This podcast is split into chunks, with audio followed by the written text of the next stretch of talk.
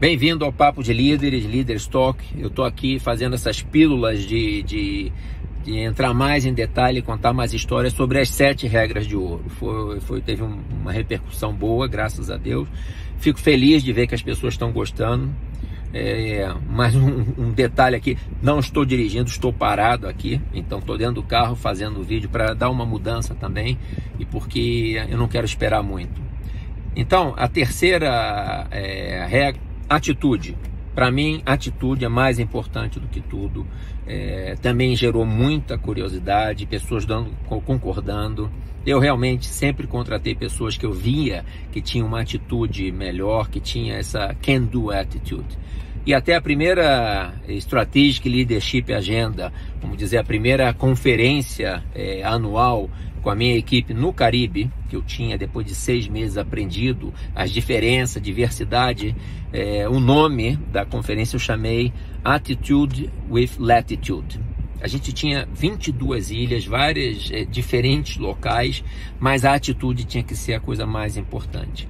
E a gente se enfocou nisso. Foi em 2009, um ano depois da, da, da recessão global é, de 2008 para imaginar o Caribe é, dependia muito de turista, turista americano e britânico, duas economias bastante impactadas e até me lembro que no quarto mês é, saiu no, no Caribbean Monitor uma, um headline no, no jornal dizendo Trouble in Paradise. E aí eu peguei aquilo, fiquei feliz para poder explicar para o meu chefe, para todo mundo, por que, que a gente não estava atingindo os objetivos de venda, por que, que a gente não estava.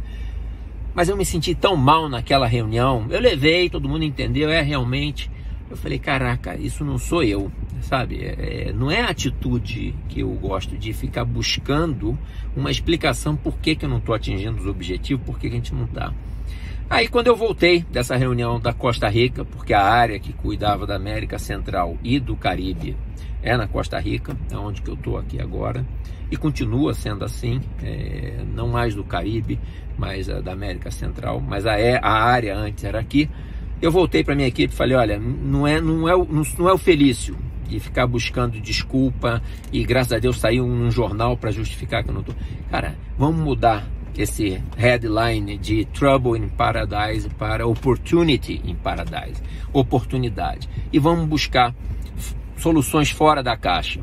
Nós conversamos com todos os 22 distribuidores, muitos tinham outros produtos, outras categorias e buscamos soluções para suprir a dificuldade que estava tendo com a falta de turismo. E graças a Deus a gente reverteu é, a tendência, apesar das dificuldades de tudo, é, nós conseguimos voltar a crescer, é, não só em volume, mas em lucro, em mix. Então, é, e respeitando as diferenças. Eu não tinha a solução. Na verdade, muito desse cabelo branco aqui eu ganhei lá nos primeiros seis meses em Trinidad e Tobago, vivendo lá, que eu não conseguia entender. Tudo em crise, todo mundo caindo e as pessoas, 4, 5 horas da tarde, funcionários saindo e eu ficando trabalhando até 9, 10 horas da noite. E, e como era uma equipe pequena, nós tínhamos 50 funcionários, eu chamei quase todo mundo para falar: caramba, vocês não estão vendo a crise que está acontecendo mundial, por que, que vocês não estão trabalhando até tarde? Porque eles falaram, mas trabalhar até tarde significa que é, vai trazer uma solução? Nós estamos preocupados, nós estamos trabalhando, mas não necessariamente tem que ser até tarde. E aquilo foi um aha moment para mim. Eu falei, é, mas.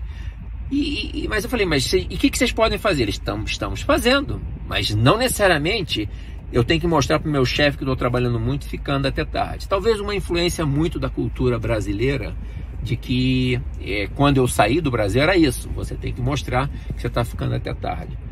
Resumo da ópera, é, fazendo a long story short, é, eu dei autonomia para cada um buscar a solução.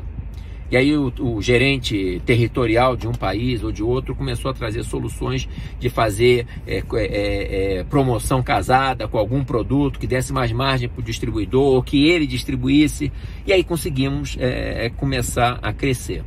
Então, a atitude de dono, é, que eu não entrei muito em detalhe, para mim é fundamental. Você tem que.